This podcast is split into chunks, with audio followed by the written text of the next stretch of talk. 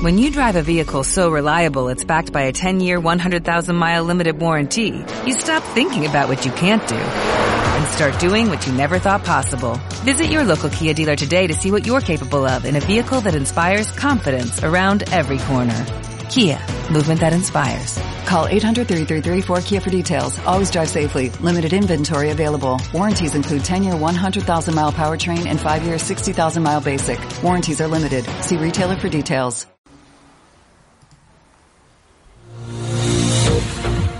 Metódica, programa de actualidad, análisis y debate para acercarnos al acontecer político y actual de Medellín, Antioquia, Colombia y el mundo. Un saludo muy especial para nuestros oyentes. Los hemos extrañado muchísimo. La verdad, estuvimos eh, durante unos meses de vacaciones y ya quisimos volver nuevamente con nuestros programas enfocados en lo que siempre nos ha gustado, la política, la comunicación y por supuesto generar opinión, generar opinión y ustedes son parte fundamental de ello porque la, importancia es que ustedes participen activamente a través de nuestras redes sociales, participen activamente a través de nuestro foro en www.metodica.com.co y allí plasmen sus opiniones frente a los temas que tratamos cada semana en nuestro programa. Este programa de manera muy especial, eh, un saludo para todos nuestros corresponsales, a ellos eh, les enviamos un mensaje de Navidad de feliz año y pues qué rico tenerlos aún con salud y con vida y estamos eh, enviándole un mensaje muy especial a nuestro corresponsal en Brasil, quien infortunadamente eh, está padeciendo los síntomas del coronavirus. A él, desde acá, desde Medellín, le enviamos toda la energía positiva para que se recupere y para que se siga cuidando. Eh, yo creo que ya con este preámbulo nos podemos ir de una vez con nuestra primera sección, la primera sección del año, actualidad. Actualidad. Y comenzamos el año nuevamente con las encuestas. Comenzamos el año eh, conociendo eh, cómo Inbamer Gallup mide la, eh, la situación, lo que se está viviendo y las problemáticas cruciales del gobierno nacional y nos encontramos con que la desaprobación definitivamente del presidente de la República sigue en aumento. Desde octubre de 2020 hasta enero de este año, los ciudadanos consideran que la gestión de la pandemia, además de la corrupción, siguen siendo los principales problemas que tiene el país. Esto, este resultado se evidenció eh, pues, con la gestión de la pandemia como el principal problema en Colombia, donde se registró gracias a la encuesta aplicada por Inbamer Gallup que un 4% eh, muestra que el problema en Colombia sigue siendo eh, pasó de un 4%, perdón, las encuestas a un 13%, eh, el afectado, el incremento por los casos de coronavirus y que esto llega y esta llegada del nuevo pico pues hace que estas cifras sigan siendo preocupantes a nivel para la imagen del mandatario principal del país, del presidente de la República. Incluso dice que a diferencia de la gestión del coronavirus en octubre, la percepción de inseguridad en el país se redujo tres puntos porcentuales, al igual que la de desempleo y la economía, que pasaron de un 28% registrado en agosto de 2020 a un 22% a enero de 2021. Es decir, que Iván Duque es la muestra de mayor incremento en la percepción eh, de la corrupción como problema principal en Colombia, seguido a diferencia de los periodos de los expresidentes Álvaro Uribe y Juan Manuel Santos, donde se evidenció un resultado entre el 6 y el 15%.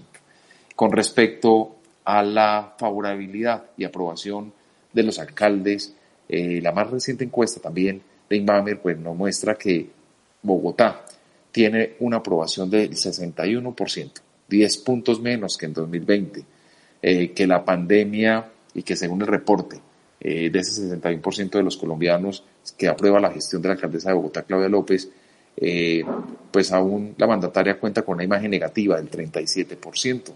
El 76% de los encuestados considera que las cosas en Bogotá están empeorando y solo el 21% eh, piensa que la capital viene en mejora. Y caso, caso similar ocurre en la, en la ciudad de Medellín.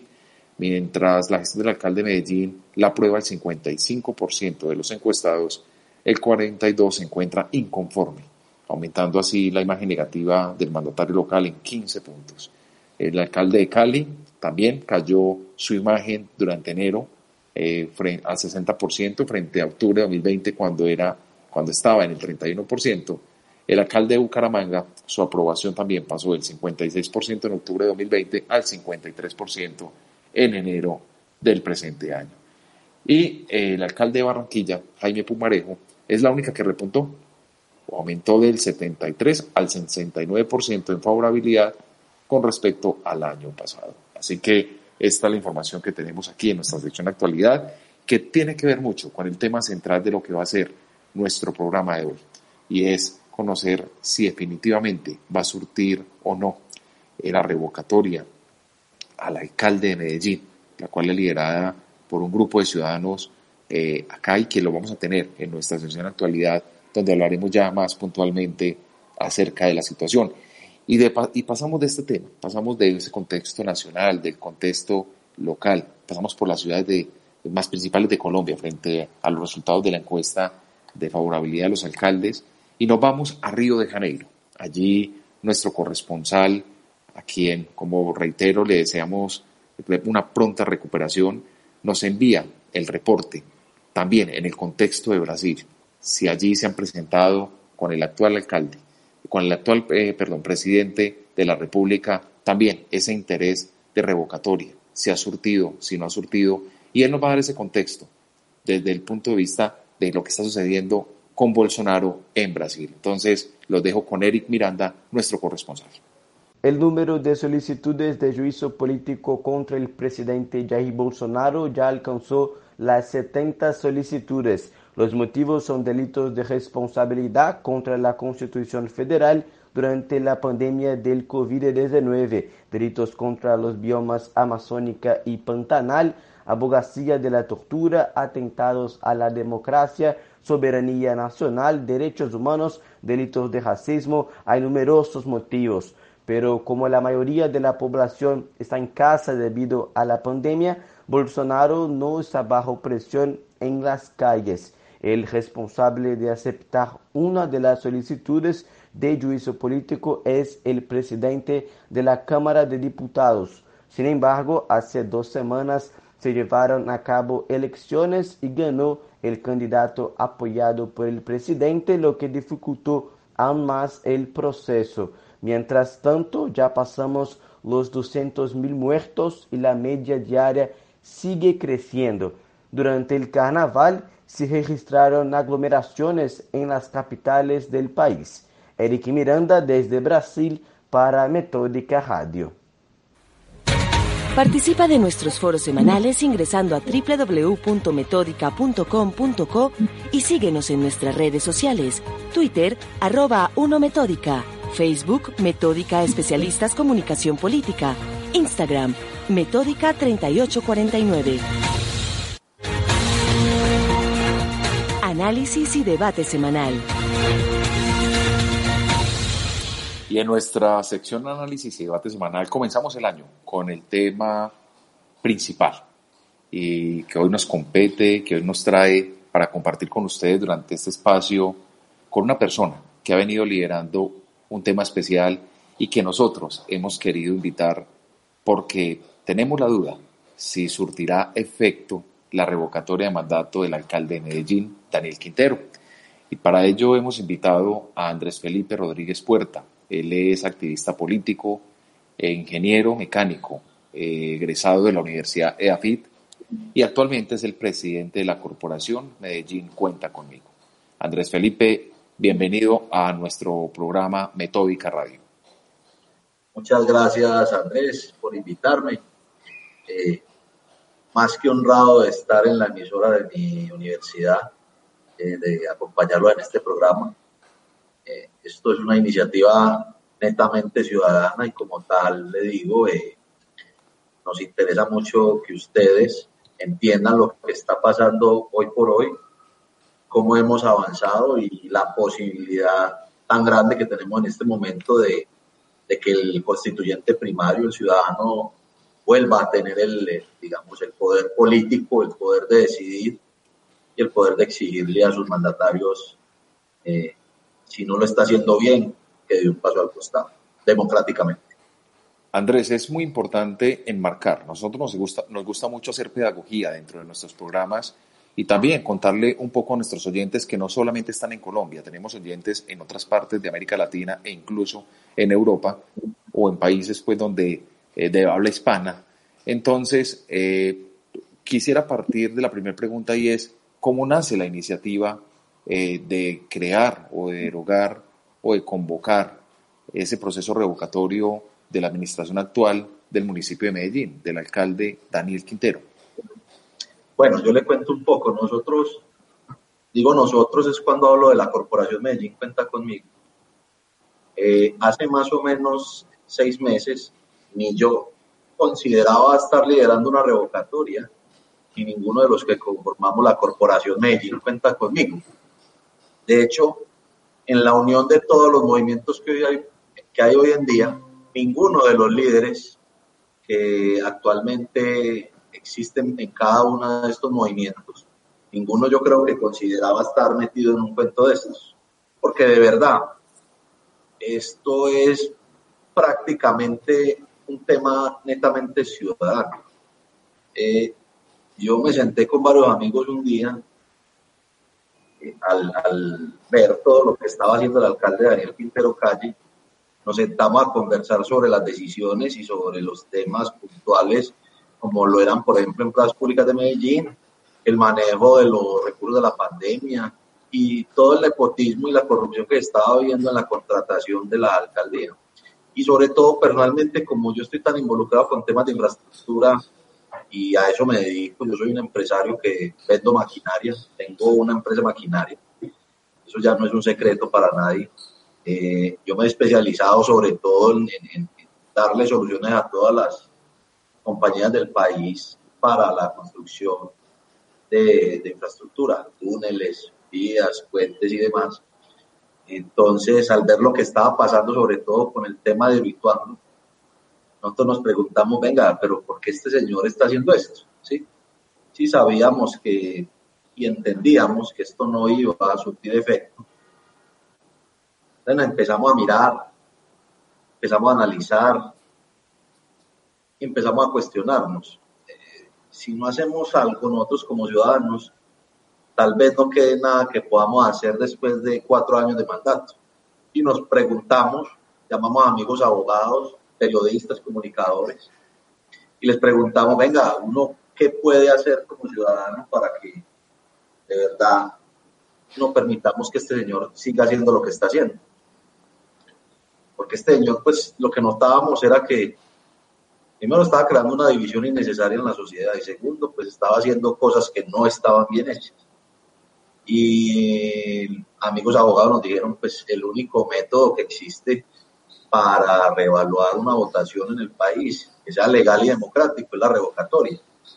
Y empezamos primero a entender qué eran los mecanismos de participación en nuestra institución, cuáles son los mecanismos de participación, cómo funcionan. Entonces, ¿qué hicimos? Los entendimos. ¿Cuáles son? Plebiscito, referendo, cabildo abierto eh, y obviamente lo que nos atañe la revocatoria.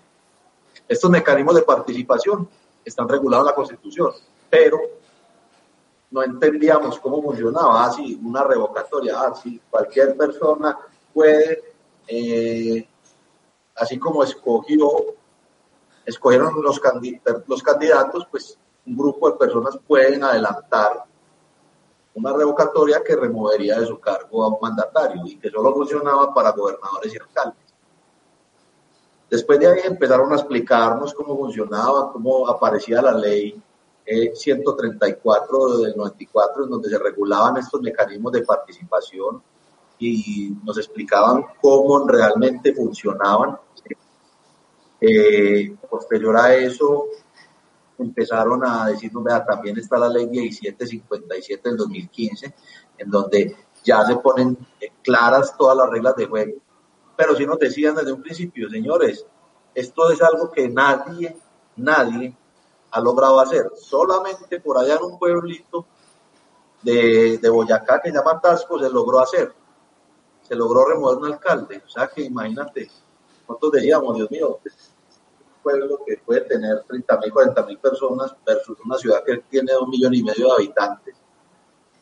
Todo iba a ser una tarea descomunal empezamos a estudiar.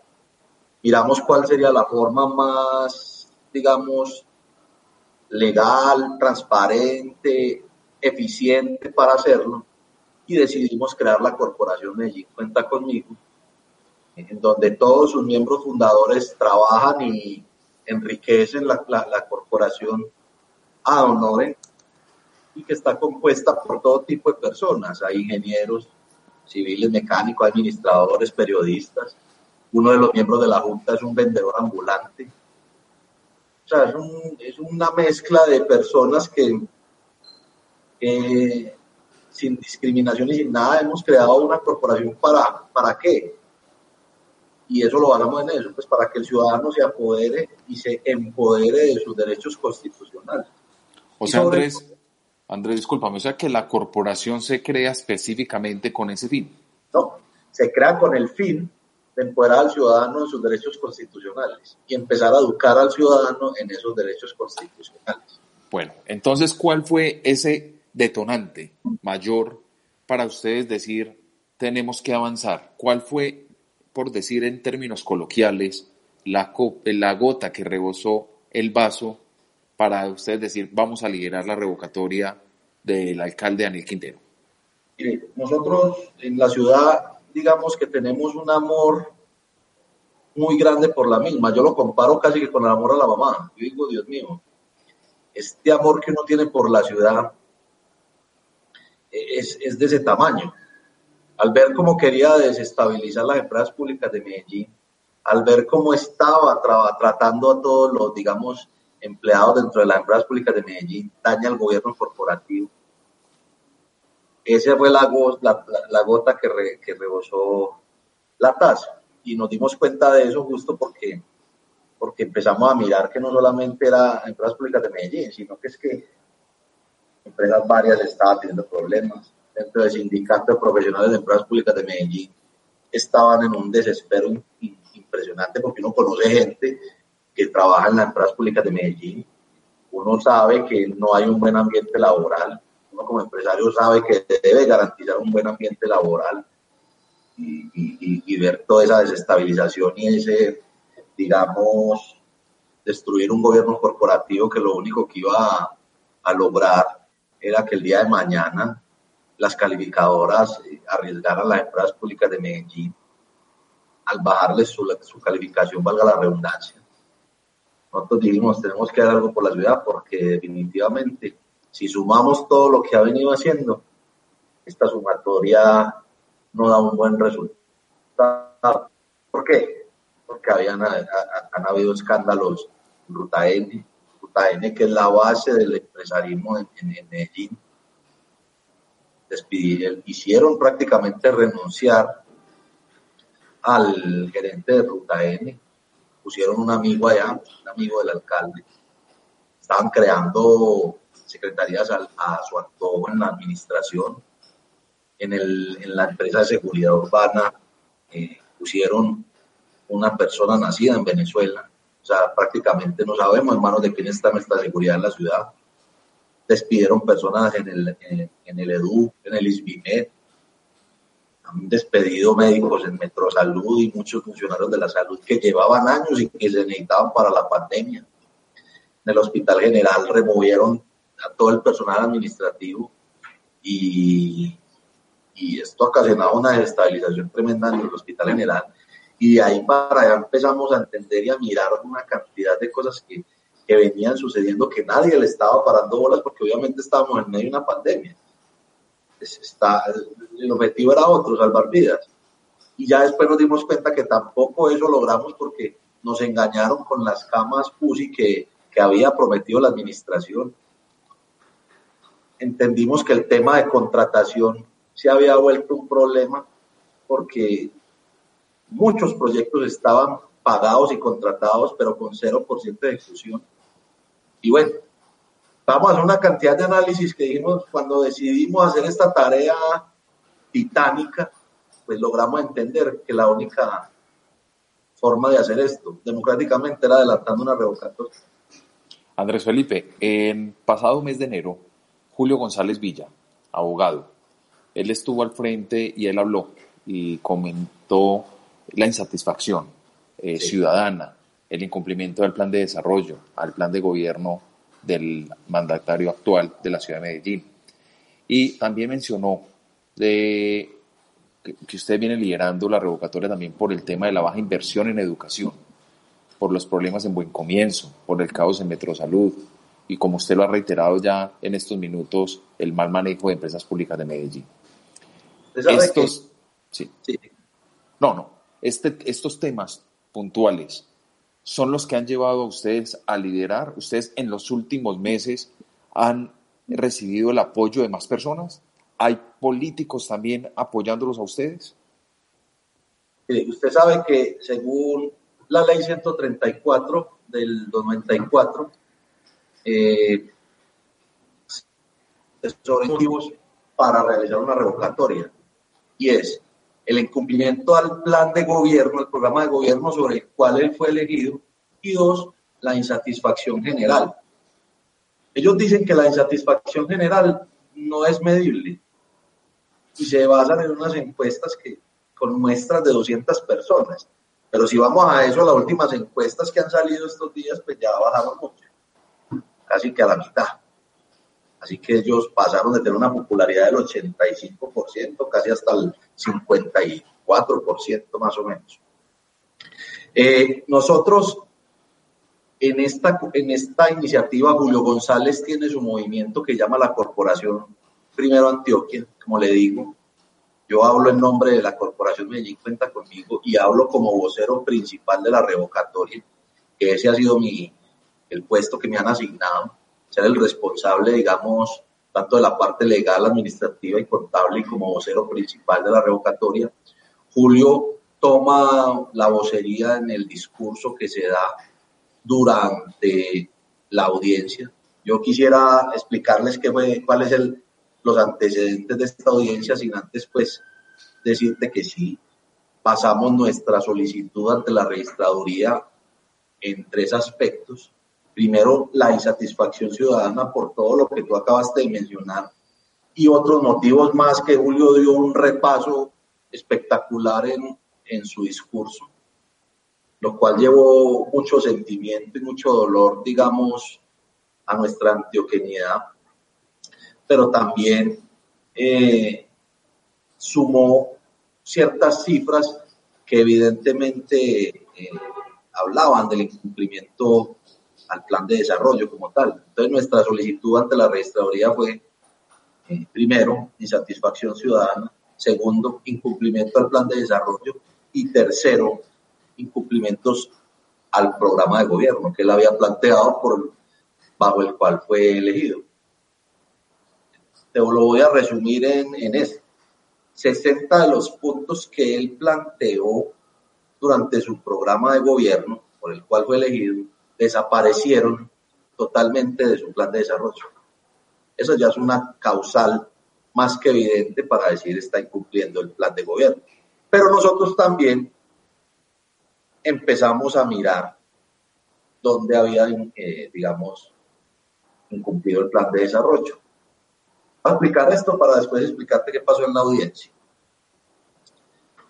Encontramos, por ejemplo, que había una enorme cantidad de denuncias por contratación a dedo. Había pago de proyectos a contratistas con 0% de ejecución, 17 proyectos en total, de los cuales son responsables la Secretaría de Educación, la Secretaría de Infraestructura y la Secretaría de Movilidad. Hay proyectos consignados en el plan de desarrollo que cuentan con presupuestos irrisorios de un peso y otros de 15 mil pesos. Te puedo decir, dotación de una escuela, presupuesto 15 mil pesos. Dotación de, para eh, instalaciones de salud, presupuesto un peso. Eso evidentemente ya es un incumplimiento del plan de desarrollo, porque cuando él consigna en la Gaceta Pública lo que va a ser su plan de desarrollo después de ser aprobado por el Consejo, no tenía fundamento versus lo que presupuestó. Entonces ya eso es una evidente falta al plan de desarrollo. Te sigo contando. Habían presupuestos ilógicos para ejecutar, como por ejemplo que el pago para el ascenso en el escalafón de los profesores. Y eso responde a tu pregunta al incumplimiento, al, digamos, al plan de educación de la ciudad. Dotación de inmobiliario educativas con un presupuesto de 52 mil pesos. Eh, dotación de unas escuelas que él llama CRIS con presupuestos de 70 mil pesos. O sea, había unas cosas que yo te las puedo mostrar y te las puedo enseñar y vos te vas a quedar impresionado porque no tiene ningún sentido. Simplemente lo consignaron ahí como para decir estamos cumpliendo. Pero ni en los cuatro años que van, que van a ejercer eh, como administradores de la ciudad no lo van a lograr porque simplemente no está el presupuesto, ni programado ni calculado. Súmele que dejó en este momento a 83 mil niños, 83 mil niños en la ciudad sin alimentación, sin educación, porque decidió dañar el programa de buen comienzo. En este momento, en este momento, hoy, no han contratado a los operadores, a los operadores antiguos, lo único que hicieron fue hacerles una técnica que llama el ensuciamiento, que es acabar con su reputación para lograr quedarse con la contratación y ellos poder poner a sus amigos contratistas. Le voy a dar un ejemplo como quién. Una empresa que llama Colombia Avanza. ¿Que Colombia Avanza es de quién? De los Suárez Mira de Bello. Quiere, ¿Por qué aparecen los Suárez Mira de Bello en esta ecuación? Porque apoyaron a Daniel Quintero en la campaña. Te podría decir otras tantas más del plan de, desarrollo. Por ejemplo, él habla de, que Medellín me cuida es uno de sus puntos principales en el plan de desarrollo. Eh, vamos a ver en qué se convirtió Medellín me cuida. Se convirtió en una plataforma tecnológica que tiene datos de 3.5 millones de personas y claramente hay denuncias en Procuraduría de que esto violó una gran cantidad de las leyes de habeas data. No se sabe quién manipula esos datos, no se sabe quién tiene acceso, ni tampoco se sabe para qué los usan. Ellos justifican que con eso tienen mapeado de cierta manera toda la población para, para controlar el COVID, pero uno que entiende un poco acerca del tema sabe que con el Big Data se pueden hacer muchísimas cosas, no solo comerciales, sino electorales. Eh, aparte, durante la pandemia hubo contratación eh, desmedida. Hay 197 contratos, de los cuales 44 están siendo investigados por la Contraloría. Ahí está el enlace, usted puede entrar y buscar y ahí dice, hicieron una inversión de 31 mil millones en una clínica que ni siquiera es del municipio y que no funciona.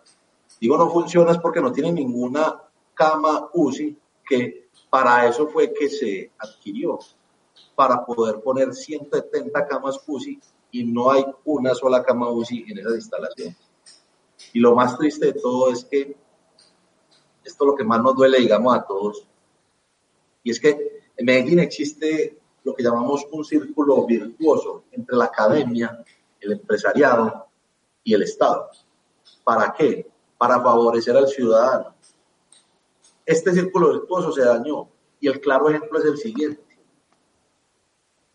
Sale la Universidad de Antioquia y la Escuela de Ingenieros a decir nosotros tenemos un diseño para ventiladores de bajo costo. Ese proyecto es diseñado por un compañero mío de AFIT que estudió conmigo que tiene a cargo el laboratorio de mecatrónica, si no estoy más la Antioquia, donde se desarrolló esto. Inmediatamente la empresa dice, bueno señores, nosotros apoyamos esto, vamos a desarrollar los ventiladores de bajo costo. Pusieron la plata, pusieron las instalaciones y empezaron a trabajar. Lograron desarrollar el producto. Pasa a las empresas públicas de Medellín. Se acaba el gobierno corporativo. ¿Qué dicen los empresarios? No, nosotros no nos nosotros no nos matriculamos con esto por una simple razón. Esta causa humanista no la van a politizar. Y bueno, quedó en manos de, Daniel Quintero el proyecto. Esta es la hora que no sabemos en qué estado está. Sabemos que el, INVIMA pidió unas pruebas en, en personas para poder certificar los ventiladores, pero no se han adelantado las pruebas. Entonces, lamentablemente, politizaron una causa humanista. Ahí te puedo decir, dándote motivos. Andrés, eh, en la corporación que ustedes crearon, ¿hay intereses de políticos que perdieron las elecciones? Ya iba para allá. ¿Hay políticos que están ahí y que están interesados en que se lidere la revocatoria del mandato por un tema de interés político exclusivamente? No, ningún interés. De hecho, en la corporación ni siquiera hay, hay políticos como tal. En el pasado hay personas que yo creía que han participado en procesos políticos, pero por ejemplo yo, que soy el presidente de la corporación, jamás me he involucrado en temas políticos, no he participado, digamos, en, ninguna elección. Sí he sido activista político desde mi punto de vista de mi afiliación, pero de resto jamás me he metido en una elección, nunca he participado de, digamos, de un proceso democrático, más que ayudar a, a que algún, eh, digamos, alguna persona a la que yo crea salga adelante y bueno. ¿Y estaría, interesado, ¿Y estaría interesado en algún momento usted postularse a un cargo de elección popular? Yo. Sí.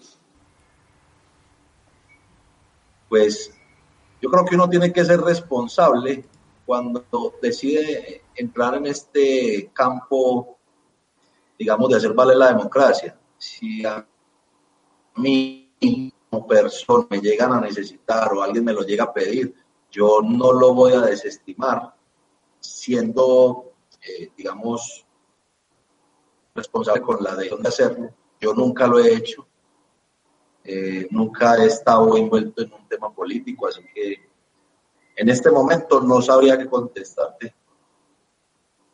Tampoco digo, pero que si puedo ayudar a hacer algo para mejorar. Digamos, la visión política del ciudadano podría llegar a ser. Pero la verdad, en este momento no, no lo tengo considerado. Nuestro objetivo es adelantar esta revocatoria como ciudadanos que somos. André, nosotros consultamos con ciudadanos del común y les preguntamos si creen que surtirá efecto la revocatoria de mandato del alcalde de Medellín, Daniel Quintero, y esto fue lo que nos respondieron. En primer lugar, para darle respuesta a la pregunta que si creo que surtiría efecto la revocatoria del mandato del alcalde de Medellín, Daniel Quintero, me parece muy importante analizar eh, las aristas que puedo ver alrededor de esa pregunta y todo este proceso y que es también eh, un, proceso un poco complicado y que depende mucho de un elemento muy puntual y es la inyección de los recursos que los promotores decían orientarle la iniciativa. Eh, como se ha investigado y se ha verificado, sus procesos de revocatoria le costarían al país casi unos 150 millones de pesos, una situación que de una u otra manera está implementando eh, y puede dar un gran susto, pero también mm, una crítica por parte de cierto sector de la población y más con la situación que actualmente se está viendo en el país y en el mundo. Entonces ese proceso implica una movilización muy costosa y claramente no puede lograrse por mera iniciativa social. Entonces el tema como tal es muy amplio y muy interesante y además de tanto el dinero que se deba, que se necesite para dar cumplimiento a esa revocatoria, eh, el número de firmas que no debe ser inferior al 30% de la población que deben recoger, el comité promotor de la revocatoria debe recoger un número de firmas de las personas que votaron por el alcalde se presente que se pretende revocar. Entonces, de una manera u otra, en este momento, em, yo creo que hay una preocupación generalizada en la ciudadanía y un malestar muy marcado en un nicho de la población. Y lo complicado es que ese descontento se materialice todo en una jornada de votación. Movilizar y más en estos momentos es muy complicado. Eh, una cosa es que un ciudadano no esté de acuerdo cómo está administrando el alcalde, otra muy diferente es hacer que ese ciudadano se desplace desde su hogar o sitio de trabajo y marque una papeleta de revocatoria o desde los medios que el comité promotor de la revocatoria piense hacer la logística. Y todavía hay mucha abstención en cuanto al voto. Entonces, de una manera u otra, yo creo que en la actualidad y con los procesos que se están viviendo, puede ser un poco complicado pero con el malestar y toda la información que se que genera en torno al alcalde de Medellín, Daniel Quintero, em, el efecto de la revocatoria del mandato del alcalde de Medellín puede ser un hecho y esto depende completamente de cuál sea la logística en la que el comité eh, promotor eh, surja efecto para que se pueda dar cumplimiento o no de la revocatoria del mandato.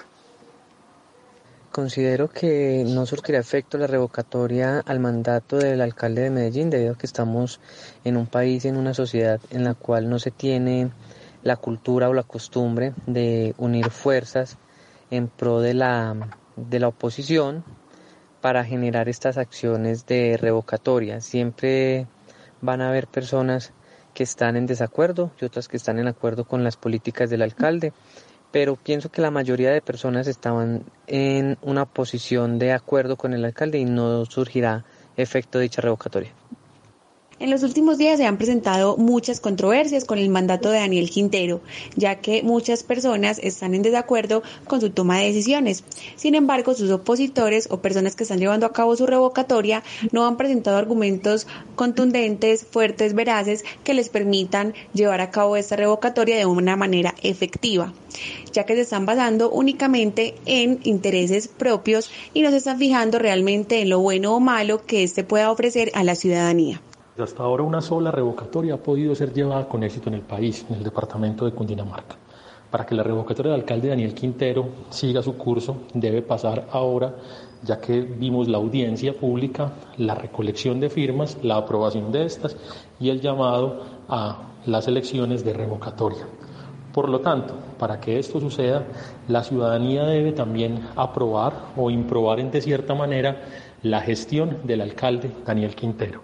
Como hemos podido observar, los partidos se han desligado completamente de la revocatoria, desde el Centro Democrático hasta el Partido Verde. No obstante, algunos de los integrantes de la bancada uribista se han mostrado, en cierta medida, liderando este proceso de revocatoria. La revocatoria tiene un proceso bastante complejo y la consecución de la votación va a ser muy, muy compleja. Lo que sí es que esto puede marcar un hito en la historia antioqueña, mostrando cómo la polarización se volvió el fenómeno más importante de ocurrencia dentro de la sociedad paisa. Con respecto a lo que escuchamos, Andrés, entonces, si está o no militantes del uribismo detrás de esta corporación para eh, la revocatoria del alcalde de Medellín? Hay militantes del uribismo, del Partido Verde, militantes del Polo, hay militantes de la ASI, hay militantes de, de todas las afiliaciones políticas, de todas las orillas políticas. La verdad, aquí lo decimos a todo el mundo por una razón. En esta iniciativa es ciudadana. Aquí lo único que nos mueve a nosotros es el amor por la ciudad.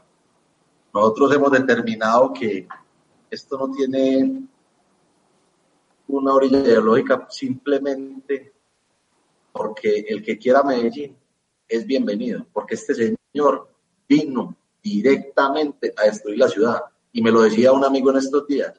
Si usted me pregunta a mí ¿Yo qué pienso de la gestión de Quintero? Yo le digo que muy bien, porque él tiene una misión y es venir a polarizarnos, a crear luchas de clases que no existen y a decir aquí, a satanizar al empresariado antioqueño.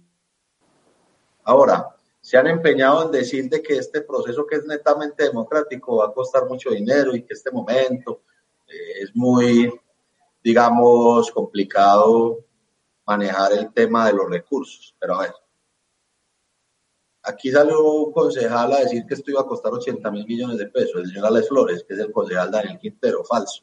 En este momento se están adelantando 58 revocatorias en todo el país y van a costar 200 mil millones de pesos, todas.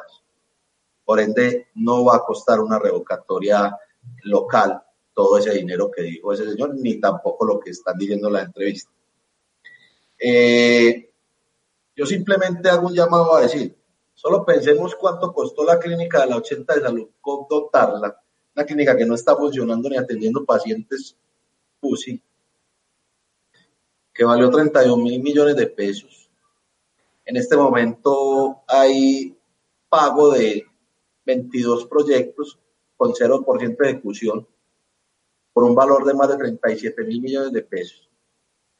Eh, es muchísimo más económico y más barato para la ciudad eh, adelantar un proceso de revocatoria que seguir sosteniendo una administración corrupta durante otros tres años más. Así que en costo, beneficio para la ciudad es mucho más sencillo y favorable adelantar el proceso democrático de revocatoria. Eh, respecto a la logística de la, de la entrega de planillas y demás, pues yo sí quiero decirles que nosotros hemos pensado un tema, otro compañero de AFIP, eh, se llama Juan Manuel Jaramillo, que es ingeniero de producción y mecánico, él es experto en logística, él ha planteado una forma de distribución de planillas que sea muy aséptica y muy, digamos, limpia para que no vaya a haber contacto entre muchas personas ni aglomeraciones. Hemos georreferenciado todas las personas que están interesadas en ayudarnos a recoger firmas y les vamos a entregar un paquete que va a llevar 10 planillas, lapicero y, digamos, eh, todo el tema de bioseguridad, un kit, se les va a entregar y esa persona se va a encargar de ser responsable de esas planillas y entregarnos las eh, firmas. Ahora, en los puntos donde hay, digamos, bastante afluencia de personas, nosotros ya hemos planteado, digamos, un protocolo de bioseguridad.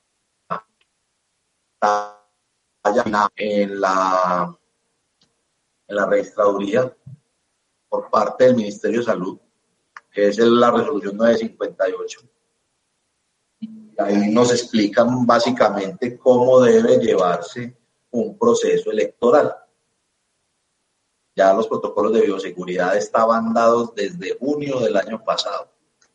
Yo no sé si usted vio que nos congelaron los procesos supuestamente por eso, haciendo esa pregunta y la elevaron al Ministerio de Salud, pero nos dimos cuenta que este congelamiento que hicieron es totalmente ilegal y va en contravía de la Constitución y de los derechos humanos, porque inclusive la resolución para todos estos temas electorales ya estaba aclarada y explicada. Eh, es cierto, en este momento hay una polarización tremenda en la ciudad y en, la, en el departamento sobre todo porque llegan estos personajes como Daniel Quintero a crear esa polarización, una polarización, una polarización innecesaria, porque es que nosotros los antioqueños nos hemos caracterizado por, por ser, eh, digamos, solidarios, por querernos entre todos y por vivir orgullosos de nuestra ciudad. Y últimamente lo único que hablan en todas partes del país, en todas partes de la ciudad, eh, del, del departamento, es que en Medellín estamos divididos y estamos eh, que creamos un ambiente hostil, cuando aquí vivíamos en una armonía muy diferente. Entonces, es un tema por el cual estamos tratando de adelantar esto, esta revocatoria, porque es que nosotros tenemos que volver a ser la, Medellín unida que siempre fuimos. El problema con Daniel Quintero es que se encontró con esa, con, el, con los paisas que siempre han defendido la ciudad, en donde nosotros mismos hemos dicho cuando hay problemas aparecen estas personas que a liderar estos procesos y, a contraponerse a este tipo de personajes que lo único que hacen es hacerle daño a la ciudad. Y bueno, eso es lo que se encontró Daniel Quintero en este momento.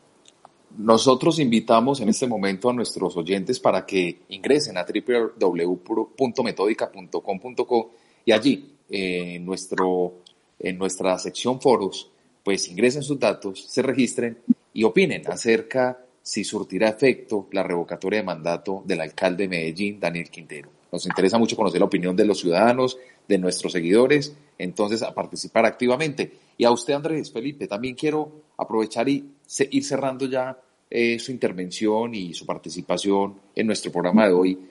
¿Usted realmente cree que surtirá efecto la revocatoria del mandato del alcalde de Medellín? Nunca en la historia de esta ciudad se había adelantado un proceso de revocatoria contra un alcalde. Es la primera vez en toda la historia de esta ciudad donde aparece una iniciativa revocatoria. Y es más, nunca en la historia de esta ciudad habían aparecido tantos movimientos para revocar un alcalde. En este momento yo te podría contar más de 18 movimientos que quieren participar en esta revocatoria. Son grupos participativos de ciudadanos con cantidades enormes de personas. Está el bloque de la Reserva Activa de Antioquia. Hay profesores del INDER, profesores deportivos, hay artistas, hay de todo tipo de, de grupos participativos. Entonces, yo creo que las condiciones están dadas y están dadas para salvar la ciudad, porque de verdad, cuando una persona dice que, que, solo nos fijamos en lo malo, yo me pregunto, pues lo bueno, si es que el mejor opositor que tiene el alcalde es él mismo. Todos los días da motivos para que más gente se nos una.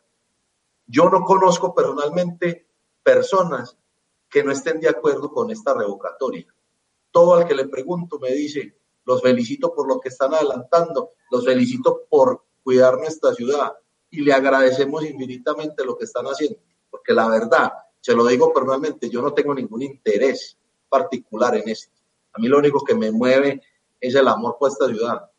Y lo siento por Daniel Quintero, pero en este momento nuestro único cometido es defender la ciudad. En este momento ya, ¿cuál es la parte? ¿En qué proceso van ustedes? ¿Qué falta para que esta revocatoria sea un hecho eh, y, y, cómo van, piensan finalizar entonces este proceso, más o menos para cuándo está programado ya tener una respuesta y tener las firmas y tener todo lo que sigue a nivel logístico. Estamos esperando que la registraduría nos entregue las planillas, nos las debió haber entregado el 25 de enero. Perdón, el 26 de enero, el 25 fue la audiencia. A nosotros el 16 de diciembre nos metieron a las malas una audiencia. Eh, durante la audiencia nos incumplieron y nos cambiaron las reglas porque varios ciudadanos, aparte de Julio González, nos inscribimos también para dar nuestro punto de vista y nos callaron literalmente, nos negaron el derecho a hablar. Al día siguiente debieron haber entregado las planillas y no lo hicieron. Esperaron una semana para decir que iban a congelar todos los procesos de revocatoria del país, basados en una pregunta que les habían hecho en Bogotá eh, acerca de que si se podían recoger firmas digitalmente. Y bueno, en este momento en que estamos esperando a que nos entreguen las planillas, el formato de planillas a todas las revocatorias, no solo de Medellín, sino de todo el país, eh, ante una evidente violación a la Constitución y una evidente violación a los derechos humanos, porque tenemos funcionarios como el registrador que está pasando la constitución por la faja, eh, pareciera ser que no les importa. Y todo basado en una excusa de la pandemia, porque aquí en Medellín se volvió la excusa perfecta para no gobernar, decir, no, es que estamos en medio de una pandemia, entonces no gobernamos. Y ahora la registraduría también tiene el mismo, la misma excusa no es que estamos en pandemia, entonces no planificamos. Si sabía la, la restauraría que venían varios movimientos de revocatoria creciendo en todo el país con ganas de adelantar estos mecanismos de participación, porque la registraduría no se preparó, no planeó y no proyectó que esto iba a pasar. Yo siempre me he hecho esa pregunta después del 25 de enero, después del día de la audiencia. Pareciera ser que la registraduría no tiene ninguna intención de que se adelanten estos proyectos netamente democráticos. Nos pusimos a trabajar. Andrés Felipe, a usted muchísimas gracias por habernos acompañado en una misión más de nuestro programa y esperamos tenerlo en una próxima emisión. Andrés, cuando ustedes quieran, yo encantado y más encantado de estar en la emisora de mi universidad. Muchísimas gracias, de verdad. Y lo que necesiten saber, aquí estoy con todo el gusto para solucionar su dudas. Muchísimas gracias Andrés y muchísimas gracias a todos nuestros oyentes que se conectan para escuchar este programa y conocer un poco más del acontecer político actual de Medellín, Antioquia, de Colombia y el mundo. A todos ustedes, muchísimas gracias y nos escuchamos la próxima semana. Metódica, programa de actualidad, análisis y debate para acercarnos al acontecer político y actual de Medellín, Antioquia, Colombia y el mundo. O'Reilly Auto Parts puede ayudarte a encontrar un taller mecánico cerca de ti. Para más información, llama a tu tienda O'Reilly Auto Parts o visita oreillyauto.com.